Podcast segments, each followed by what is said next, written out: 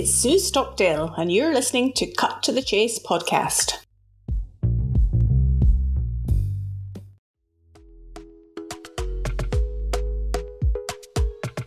Stepping out beyond boundaries takes courage and the ability to dream. We are excited to share our new audio podcast called Cut to the Chase. The structure of this podcast embodies open dialogue with friends, family, and professional colleagues, talking about things that impact our ability to thrive.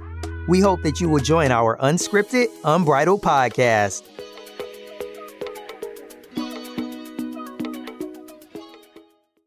and welcome to another episode of Cut to the Chase. This is episode 120 entitled Who is Stopping You? So, I know people always get kind of caught off guard with regards to my crazy titles, but I'm going to be very, very honest with everyone that is listening to our podcast today. This title resonated from our featured guests. This title represents what you can achieve when you feel like stop thinking about your why and you actually start. When you're confined by the only walls that you build yourself, don't stop until you're proud. Now, who's stopping you really comes from, as I said earlier, our featured guest because she is an extraordinary lady. And I was so impressed in in our earlier discussions and just all of the great accomplishments that she's gone off and completed in her life mind over body, being an inspirational speaker, a coach. And before I get too far ahead, what we will hear today are things that we should never really take for granted in the context of understanding that if we apply ourselves, we can accomplish anything in life. And so Today, our featured guest is an inspiring speaker and coach whose achievements in business and adventure have inspired thousands of worldwide leaders to step outside of their comfort zone and achieve extraordinary results. She encourages people not just to dream, but to take action. I'm going to say that one more time because before I get into the next pieces of introducing her, she encourages people to not just dream, but take action. Her story, yes, it is quite, quite unusual, but yet inspiring.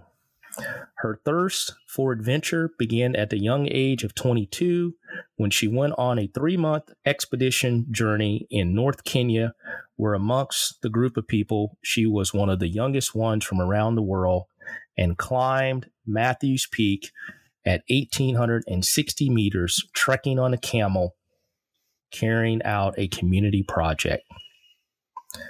Since then, she realized that she had the knack and the ability to be able to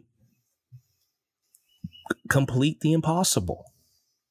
Now, what I'm going to share with you next to my listeners, it shocked me. It shocked my team.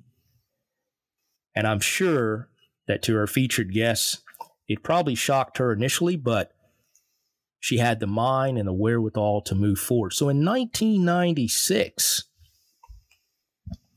she read an article which stated that they were looking for 10 novel Arctic explorers for an expedition. She sent off her details showing her brochure, or excuse me, she received the details and the brochure showing all the photos of the male explorers with the caption which I think this caption for her gave her the fire, the desire, the motivation, the determination. And that caption said, Are you man enough for the ultimate challenge? This is when she made her determination to start training and sent in her application, which was one of over 500 applications to join a 30 day expedition in the most extreme environment in the world, where she became the first British woman to ski the magnetic North Pole. And then she followed up that success with an expedition in Chile, Antarctica, and graphical North Pole in Greenland in 2005, where she was also recognized as a pioneer to the nation of Her Majesty the Queen. Now, folks, I know I've said a lot there because can you imagine dealing with some of the harshest conditions in the world. Most of us sometimes can't deal with our kids.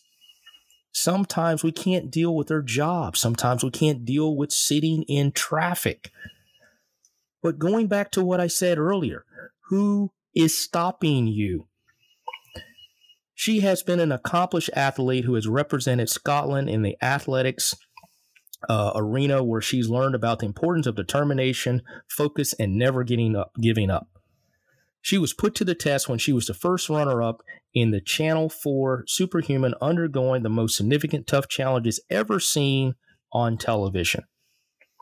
In business, she's had her fair share of excitement, as in her career throughout the period of United Nations, in war zone times, as an executive coach, as a leader, as a consultant, she's worked for over 300 organizations and over 15,000 leaders, including C suite leaders in the FTSE 250 and the Fortune 500 companies, leaders, excuse me, leaders in the Olympic sports, nonprofit organizations worldwide, as well as, as I said earlier, being a speaker and a leading business school, motivating risk and leadership. She holds an MBA and a master's in quality, and she's an author that has written several books, including The Secrets of Successful Women Entrepreneurs, Risk, The Personality Workbook, and Coping with the Changes at Work. Now, it's taken me a long time to get through that introduction because I find this lady to be someone, like I said earlier, that I admire, I cherish, she reached out to me to be on our podcast. And I accepted right away after I read what what the accomplishments were that she has completed in her life. And so without further ado, I'd like to introduce Miss Sue Stockdale. Do you have any opening remarks? Well, I, I feel uh, very honoured that you, you've described me in such a wonderful way, Greg, and it's a privilege to be here. I'm a great advocate of podcasting as a medium to inspire people. And I hope that our conversation today is going to inspire your listeners. Absolutely. Absolutely.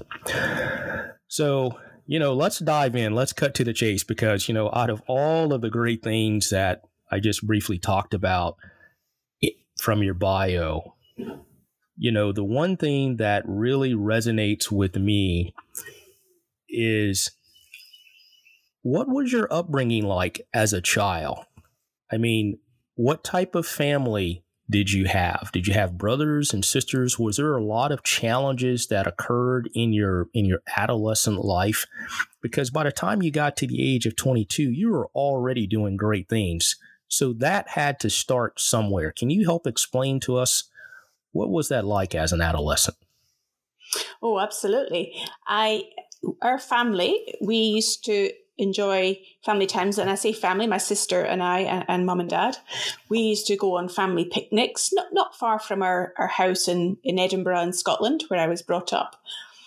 But every time I recollect being a child and going on these travels with my family, I view them as adventures. So even mm-hmm. if we were just walking locally, we'd be enjoying the outdoors and the flowers and the trees and so on. It always seemed to me to be a great adventure. But what did happen when I was 14 years old is my my mum sadly died, and I mm. was um, it, after that, it really made me think that no matter what age we might get to in our lives, and sadly her life was cut short short in her early 50s, mm-hmm. we need to make the most of it.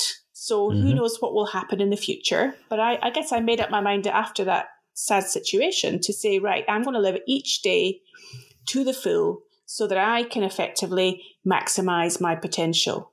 Because I'm I, I think we all can be and do amazing things. And we're the only person that's stopping us. So it was that uh, perhaps moment or situation in my in my adolescent life that caused me to to take the path that I have done since then.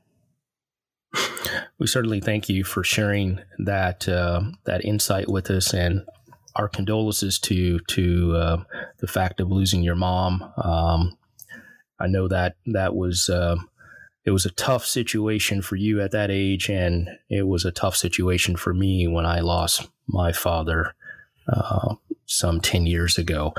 Uh, so I can I can certainly sympathize um, with you there. So you started to take on this this personal journey, this transformation of kind of living your life without regrets and living your life to the fullest. You know, we as human beings sometimes we say that, but we don't necessarily take the required actions to be able to execute towards that. And so at the age of 14, after your mom passed away, what were some of the actions that you were taking at that point in time when when you basically stated that you were going to live life to the fullest? did you did you become more of a daredevil or did you decide at that point here's my bucket list and i'm gonna i'm gonna accomplish everything on it what what were some of those actionable things that that you are partaked in i think the first thing that is memorable after that point for me greg was getting myself a job.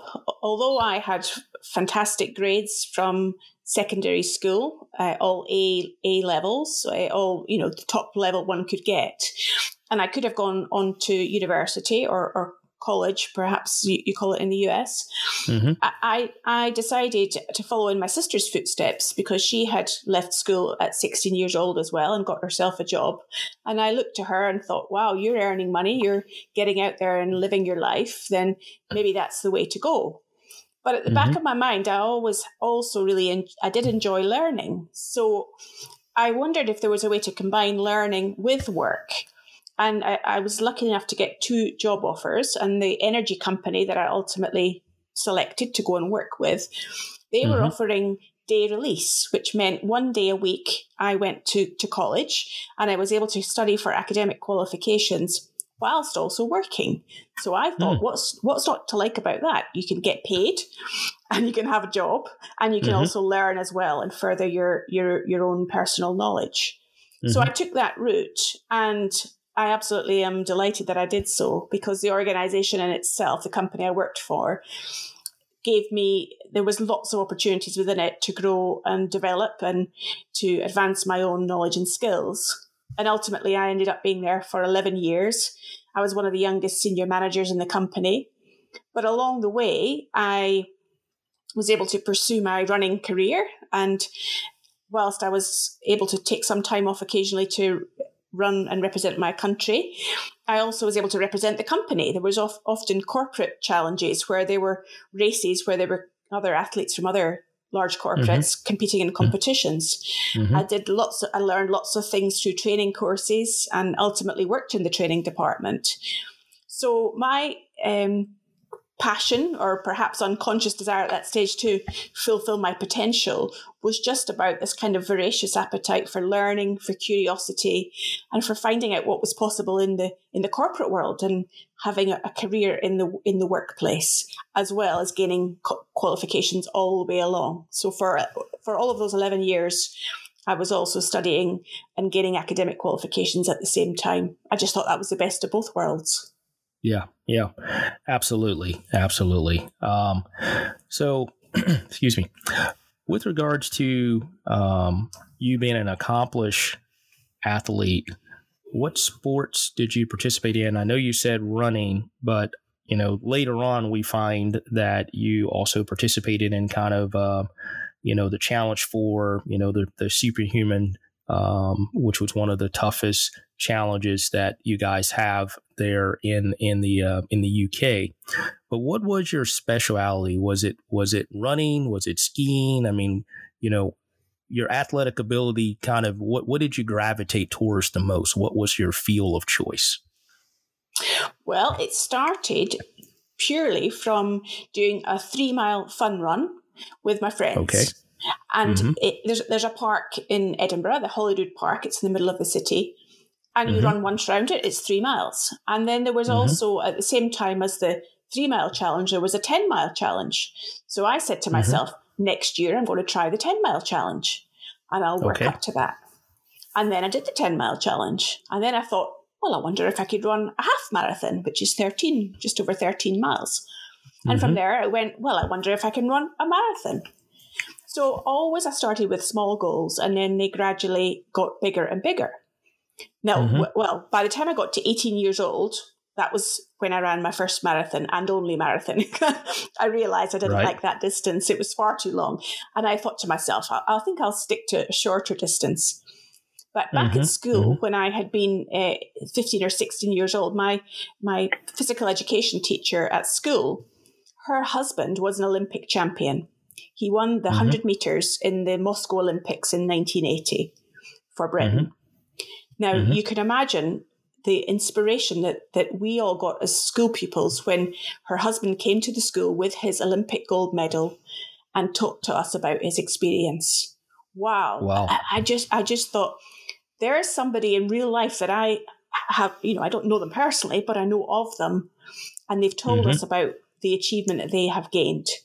So I think mm-hmm. somewhere along the way, that spark of inspiration made me think, well, with this running, as I'm growing up the distances that I'm doing, I'm wondering, I'm wondering what, what is possible. So I think what yeah. th- that example for me illustrates is first of all the power of inspiration, and mm-hmm. secondly mm-hmm. the importance of taking just small steps. One small mm-hmm. step, learn something, reflect on what you've done, take the next small step. And before mm-hmm. you know where you are, after seven days, for example, you've taken seven more steps than you would have done mm-hmm. if you hadn't done anything.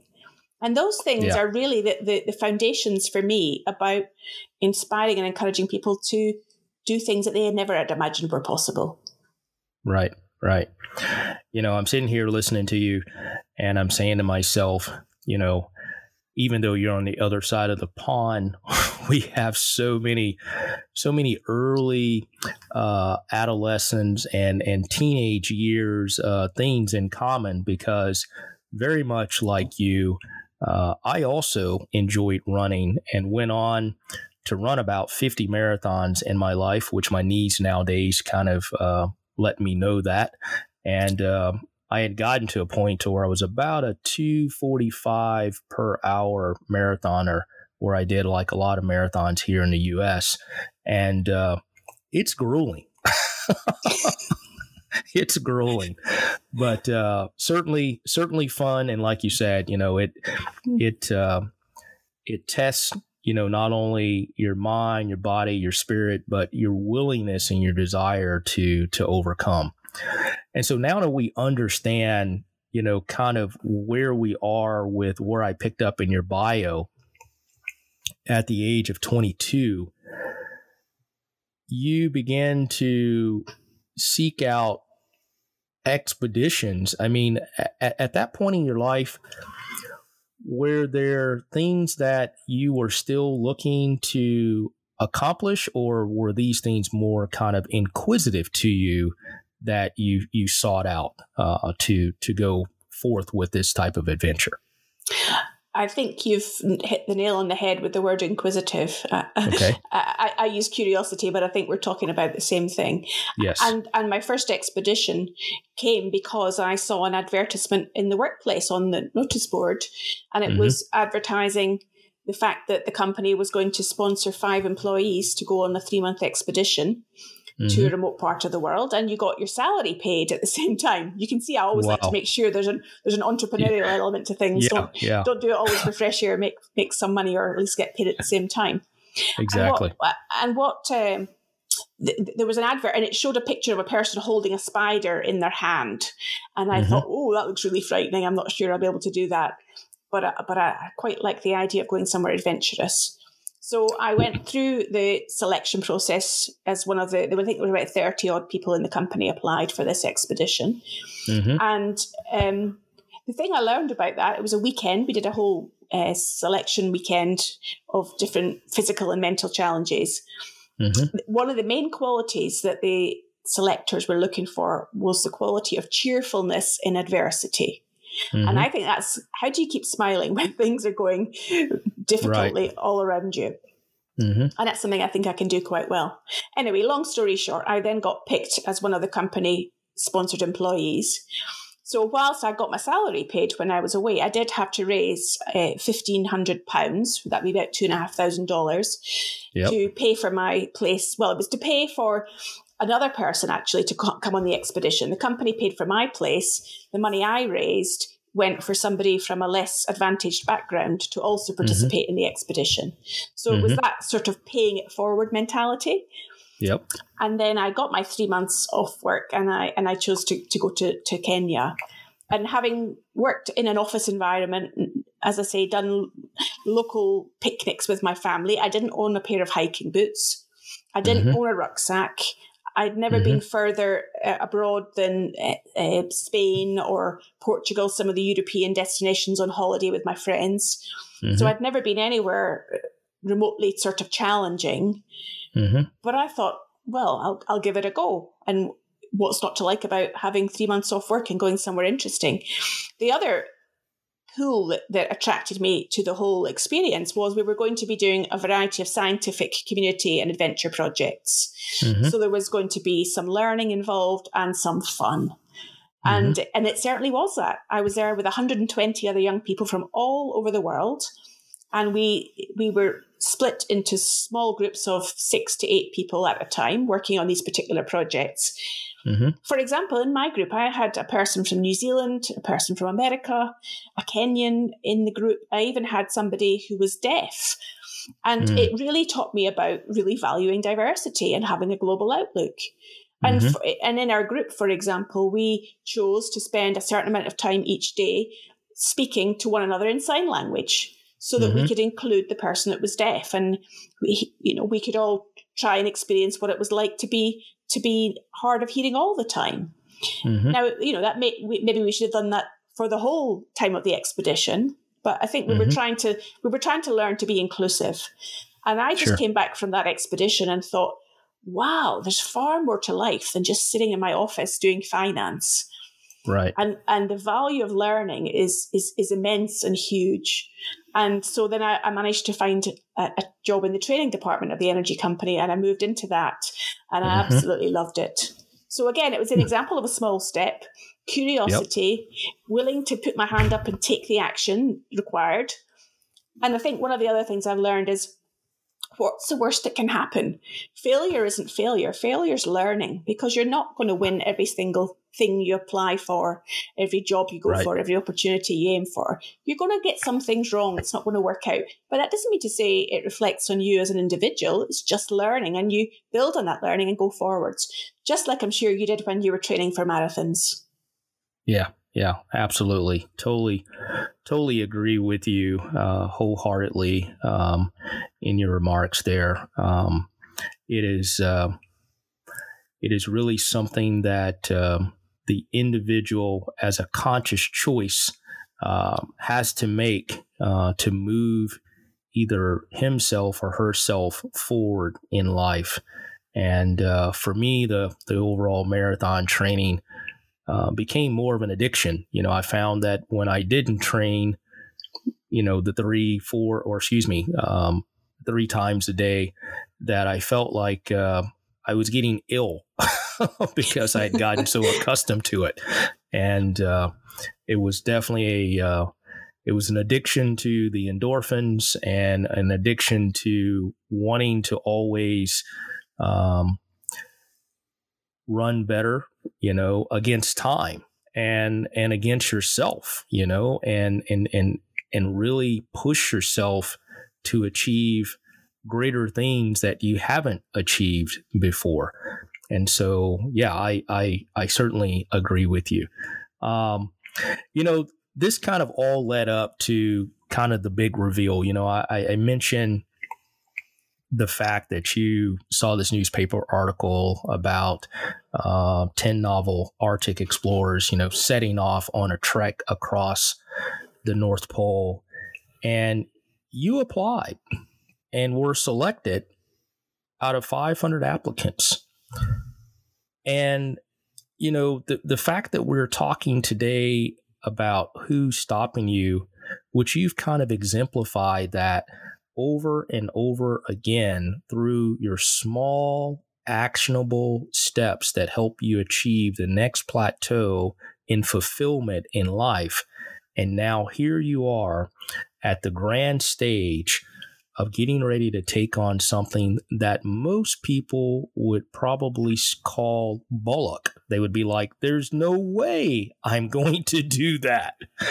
But here you are, you you are standing on the edge and preparing yourself for something that you had not ever uh, endured or or exposed yourself to. And so, out of curiosity for me, and I'm sure my listeners, what was that preparation and mental expectation like for you to get prepared to go into something that I would perceive is, you know, it's kind of a life or death situation. I mean, what you're dealing with. Kind of walk us through your your initial preparational stages for that. The important point to make it at this stage, Greg, is I wasn't doing it on my own. I, I was part of a sure. team. And I think sure. that that is a very important thing to have support around you when you're going to accomplish a challenging goal. Mm-hmm. Yes, in my situation, the support, if you like, the team was going to be there on the ground in the Arctic with me. For others, it may be they just have remote family support or friends or ex colleagues, whatever it is. I think, you know, having people who are on your side is a, is a really important part of preparation to know that you're not mm-hmm. doing it on your own. Mm-hmm. Well, in terms of that situation, if you imagine it, I was potentially putting my life in the hands of people who are strangers to me. Going out right. into that environment, I didn't know these people. I didn't know mm-hmm. if I could trust them. So, first of all, we had to build trust together. And mm-hmm. one of the ways that we did that is we all sat down together one evening and we wrote what I would call our what if list. So, we wrote mm-hmm. down all our fears and anxieties. For example, what if we meet a polar bear? Or what if we mm. run out of food? What if we fall in a crevasse? All of the things. What if I can't stand the people I'm sharing a tent with? All of those mm-hmm. things. Mm-hmm. And then we shared them. We, we actually expressed them, we talked them out. Now, we didn't necessarily come up with solutions to each what if, but mm-hmm. somehow mm-hmm. when we all shared them, we all realized that we had the same fears and concerns. Not not right. exactly the same, but but you know, there were very many similarities. And all of a sudden then you think, oh, I'm not alone. It's not just me that thinks this. And now that we've mm-hmm. expressed it, it doesn't seem half as frightening. So I think that's a really important part of preparation is you're not in things on your own sometimes and being prepared to share what our aims are or what your dreams are with other people the people that you know or you believe will be on your side can help you have that bit more confidence. And then of course we had to get fit as well. So that my running really helped me to mm-hmm. have an all-round fitness and particularly endurance fitness. And then to be able to prepare for going into temperatures that are generally cold enough to freeze your flesh in seconds. Right. The perfect preparation that we did is we went into a giant freezer in the Smithfield Meat Market in London. So one of those freezers that's normally full of animals that are going to be going to the marketplace. They mm-hmm. they you call it the meat out of it, but they put the temperature to minus 20 Celsius. And right. in we went with all our normal street clothes but all our Arctic clothes with us and our tents and our equipment. And all of a sudden, we realized how cold that was going to be and how mm-hmm. you really to have the right equipment with you. So, although we were only in it for about half an hour or an hour, it gave us a really good sense of simulation. Mm-hmm. And that's another thing I think when you're going to try something new, can you simulate it? Can you practice it in a sort of safe enough environment that if things go mm-hmm. wrong, you can get back out and you can learn from it before you take the next step? So right. I realized that, wow, I was going to make, have to make sure I had absolutely the right clothing with me.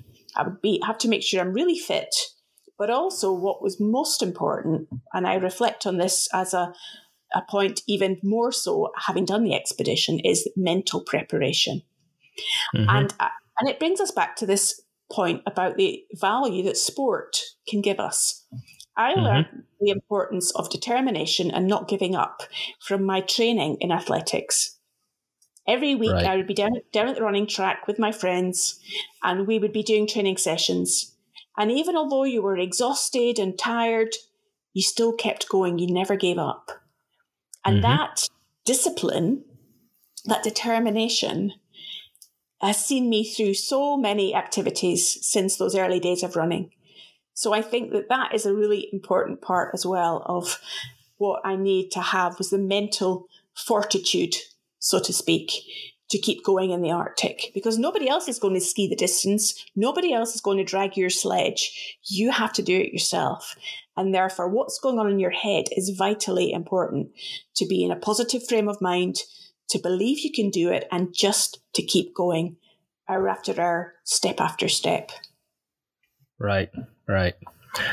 Yeah, I, I'm sitting here as you're as you're telling me that story, and I'm just thinking, you know, whiteout conditions, you may be able to see visibility maybe a foot in front of you.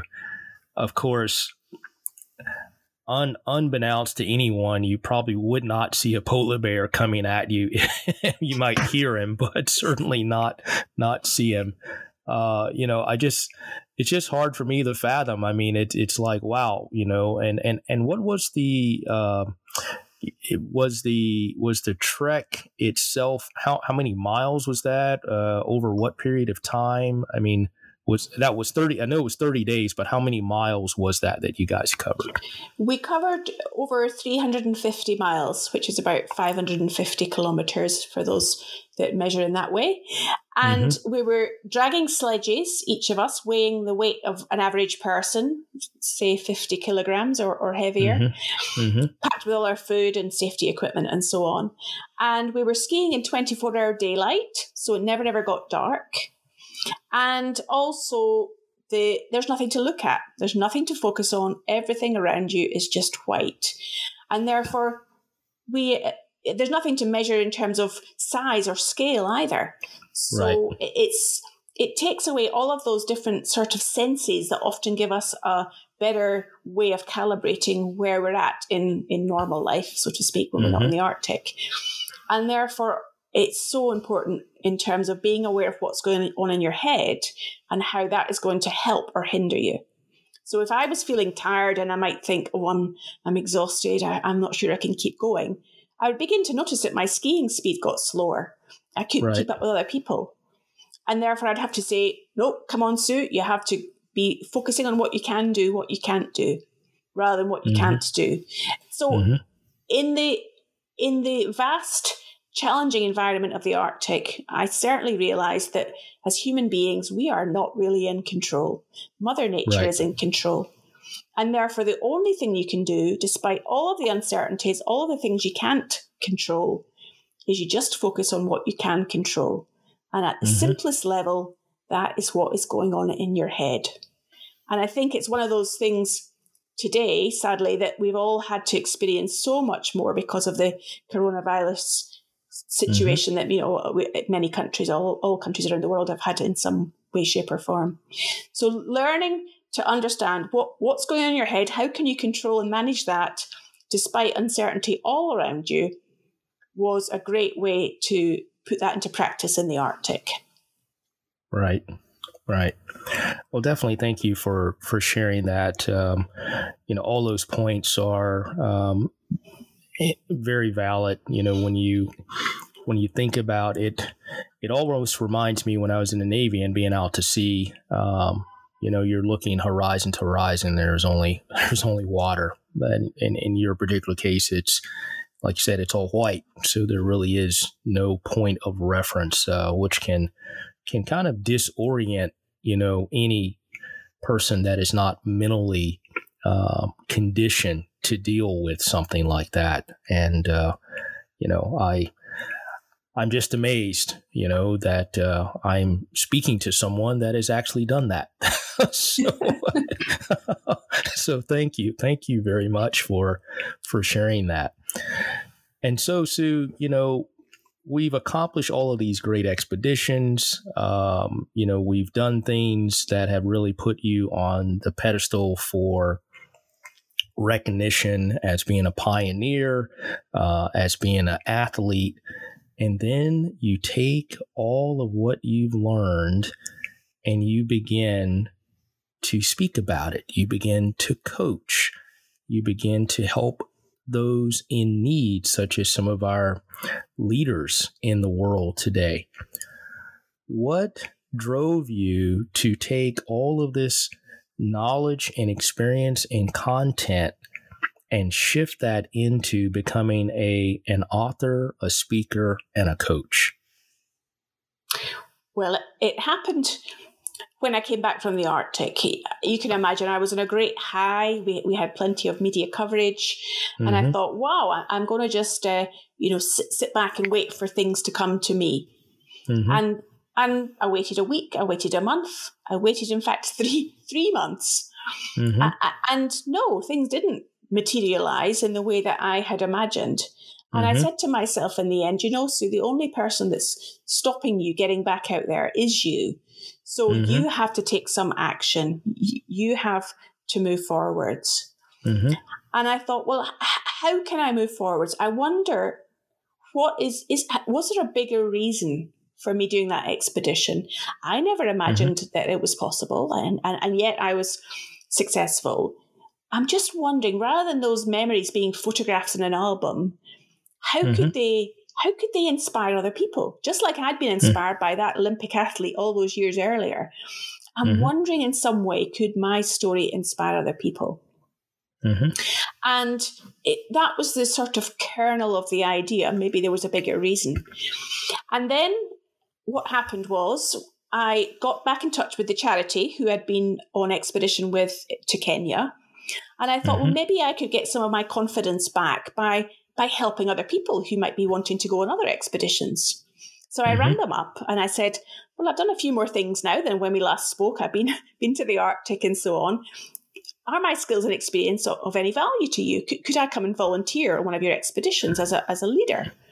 Mm-hmm. And as it happened, they said, Yes, we've got an expedition leaving for Chile to in three weeks' time, and we're looking for a deputy expedition leader. It seems mm-hmm. like you would be perfect for that. Mm-hmm. So I thought, well, that would be a great way to, to go off and perhaps have that adventure experience again myself. But this time, not just for me, to, to be in a position of leadership where I could enable others to have that experience too. Mm-hmm. And so I went off to southern Chile and I spent four months there being deputy expedition leader in a similar vein than what I'd experienced as a participant in Kenya. Mm-hmm. Now, while I was there, I was writing letters. It was the days before internet. I wrote a letter to my sister in Scotland, mm-hmm. and uh, and she replied back, and she enclosed a newspaper cutting Mm-hmm. And this newspaper cutting was talking about an expedition going down to Antarctica that a, a very well known explorer called Robert Swan, the first man to mm-hmm. walk to both the North and the South Pole, was organizing. Mm-hmm. And this was looking mm-hmm. for some representatives from Scotland to, to be part of this expedition. And she wrote in mm-hmm. her letter, she said, haha, so you're too old for this now because you had to be under 25 years old to do it. And I was almost mm-hmm. 30 at this stage. So she said, but I thought you might like to know about it. Now, here, mm-hmm. this to me was, was an opportunity. I thought, here I am in, in southern Chile. I'm almost at Antarctica, and there's another mm-hmm. expedition opportunity. Surely they will need extra members of staff to help them out. Mm-hmm. mm-hmm. So I didn't know Robert. I didn't know anything about this expedition, but I thought, well, what, what's the worst that can happen? He doesn't reply to my letter. So I wrote a mm-hmm. letter and I enclosed my resume and said, here's what I've done before. I have been to the Arctic and I've got a bit of leadership skills and experience. I'd love to be a member of staff on your expedition if you're looking for people. Mm-hmm. Well, would you believe a few weeks later, a letter came back from Robert to say, yes, We'd love to have you on the expedition team. Well, I couldn't mm. believe that. I thought, wow, this is a miracle. This is too good to be true. Mm-hmm. And later on, when I did get down to Antarctica with Robert and the team, he said, No, don't be stupid, Sue. It wasn't a miracle. He said, There were two good reasons why we picked you. Mm-hmm. He said, On your resume, you had had experience with working with the United Nations in a war zone. He said, This mm-hmm. expedition is a UNESCO sponsored expedition. He said, We thought mm-hmm. there might be some re- relevance between the UN and UNESCO. And secondly, unknown to me, another member of my North Pole expedition team was also a leader on this trip, and he had recommended mm-hmm. me. And it taught me about sometimes it's also those relationships, those contacts that you make can be really helpful that you don't even right. know exist, but they may just give you mm-hmm. a stepping stone in the future. So I yep. ended up in Antarctica and spent uh, a month down there again this time with 35 young people from 25 different countries and along mm-hmm. with robert and a number of other leaders and we we we were there to help these young people get inspiration from seeing the reality of being in antarctica right. and i heard robert talk and robert is a fantastic motivational speaker and i heard mm-hmm. him use his his own life story as a way of inspiring these young people and that mm-hmm. then reinforced this thought in my mind maybe I could be a motivational speaker too. Maybe I've got a story like Robert. Mm-hmm. And so Robert's wife at the time was his agent, his speaking agent. And and I, and I wondered what how I could sort of find out more about how to be a speaker. Mm-hmm. So I was encouraged by another member of the team to ask Robert's wife for help. And I, and I thought, why would she help me? You know, I'm not anybody important. And, mm-hmm. and, and he encouraged me uh, in, in a great supportive fashion to just have a conversation with her. So I contacted her, and sure enough, she said, Yeah, I'd love to help you, Sue. And in a way, she mentored me to create my first ever motivational talk, bringing to mm-hmm. life the experiences I've had, the learning points out of it. And that was how I started as a motivational speaker. It was through being inspired again by Robert, hearing what, how he had done it, and then getting support and encouragement from from Nikki, his his ex wife, mm-hmm. to mm-hmm. say, "You too can do this, Sue." So there was a support that was really encouraging me to take the first step, and that was now twenty three years ago. And you know, in in a way, the rest is history. Wow. what what a uh, as as I mentioned earlier, what what an un- unusual and inspiring story you have, Sue. I mean, it it is absolutely remarkable um, the things that you've been able to accomplish. So.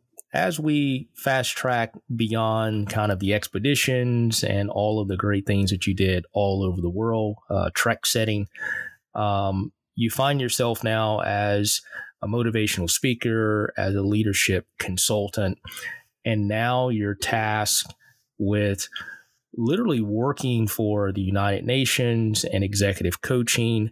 And you currently run your own consultancy firm as well as your own podcast. Is that correct? That is correct, yes. Could you explain to our listeners a little bit about your business today? And of course, what is the name of your podcast? Well, my, my business today is uh, mostly doing executive coaching with leaders mm-hmm. in many different organizations, some of the world's top companies and, and C suite executives from those organizations. And I'll tell you what I've found, Gregory, is that no matter mm-hmm. the position of leadership that people have within their organization, mm-hmm. when I'm able to connect with them as a human being and help mm-hmm. them to see that they as a as a person can still improve what they're doing can perhaps recognize maybe where their beliefs or their mindset is not helping them accomplish what they want to mm-hmm. and they can get out of their own way literally they are able to move forward and accomplish amazing things mm-hmm. so I, the thing i learned in the arctic is about the importance of authenticity showing up as yourself in the mm-hmm. Arctic, it doesn't matter how much money you have, what your background is, what your job is. You know, does none of those things matter. You have to just show up as yourself, and that is good enough to mm-hmm. survive. Mm-hmm. And I take that principle that I learned from the Arctic into my work today, and I show up and I meet people where they're at. Of mm-hmm. course, I'm respectful for the job that they have, the, the level of accomplishment that they have achieved. I'm not saying that I, I don't respect that. I, of course I do. Mm-hmm. And whilst respecting that, I, I also just meet them where they're at with, with no expectations of how they ought to be, what they do or don't know. And people really get that sense very quickly of that connection. And then mm-hmm. they're able to open up and start to explore maybe what's holding them back.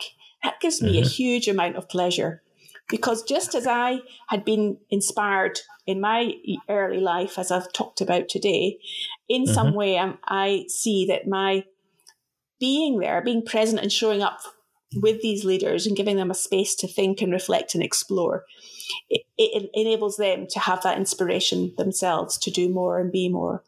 So that's one of the things that I spend a lot of time doing is is the coaching and then mm-hmm. this podcast series, and it really resonates with with the values behind Cut to the Chase podcast. Is is our podcast is called Access to Inspiration, mm-hmm. and we interview people from all different sorts of backgrounds from all over the world. People who've got interesting stories to tell, and. Mm-hmm.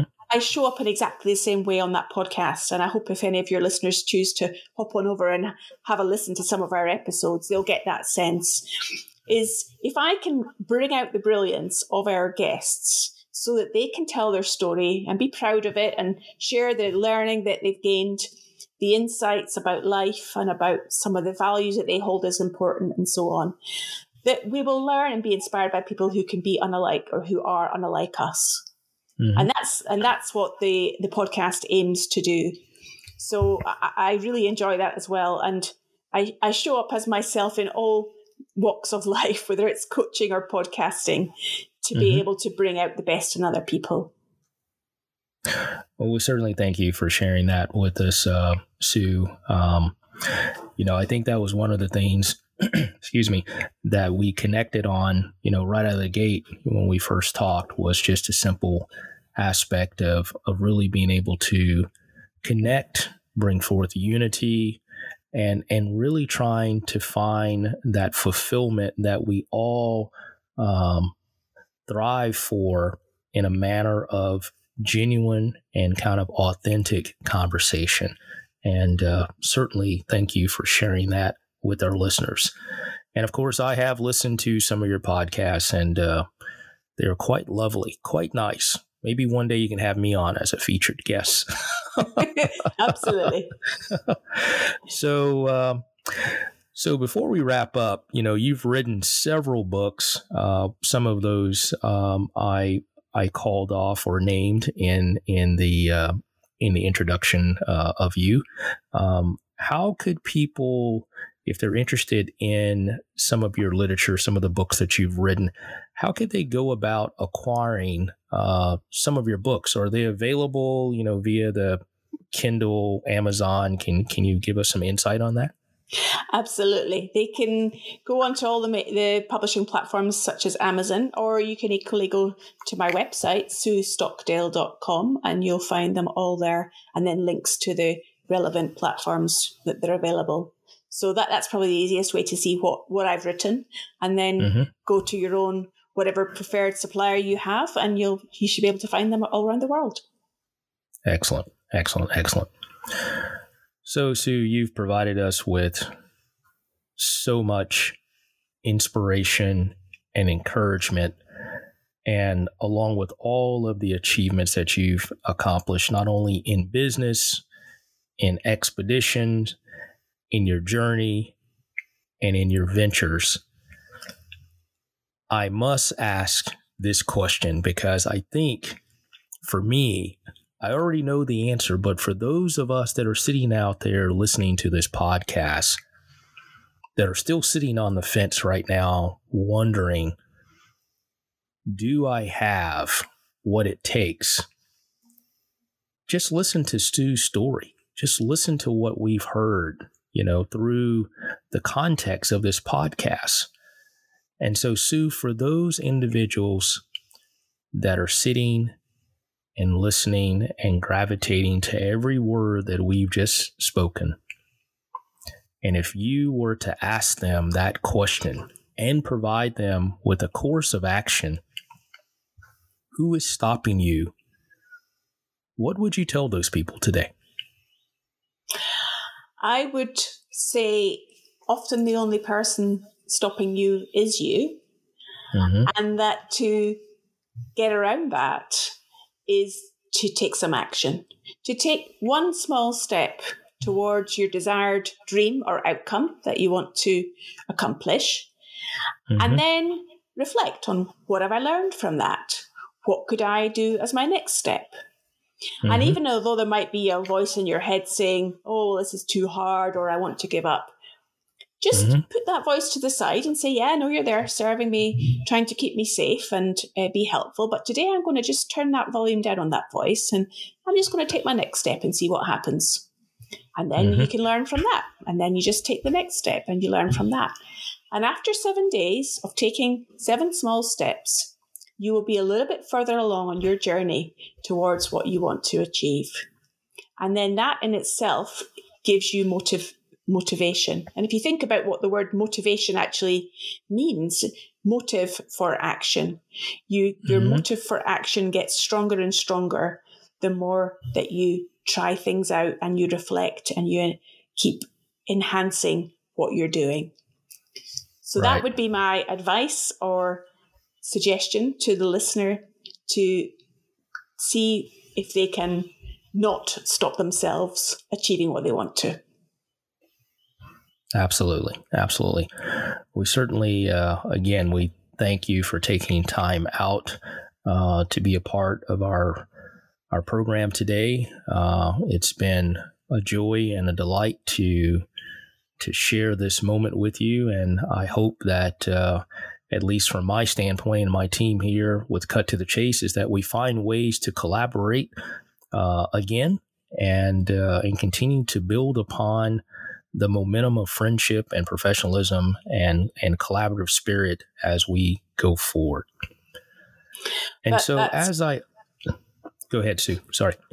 I was just going to say absolutely. I think we are on a shared quest to help people have more inspiration and hear real life stories.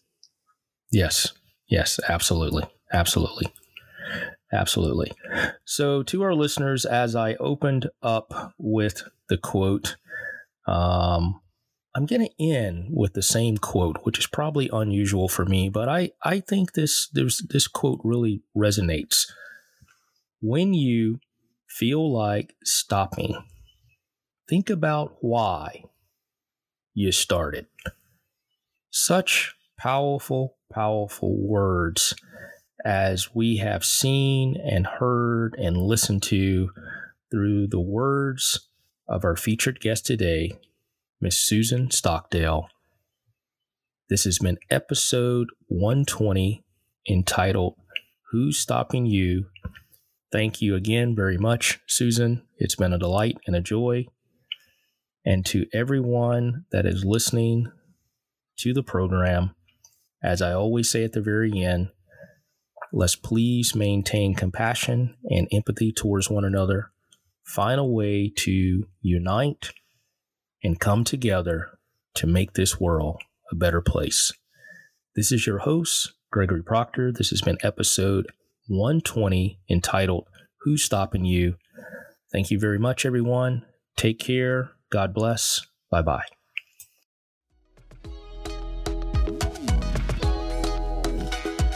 Thanks for tuning in to Cut to the Chase. Stay connected with us on Facebook, Instagram, TikTok, and LinkedIn at Cut to the Chase. You'll also find even more great content on our website at www.k2tcpodcast.com. Thank you and catch you on the next episode.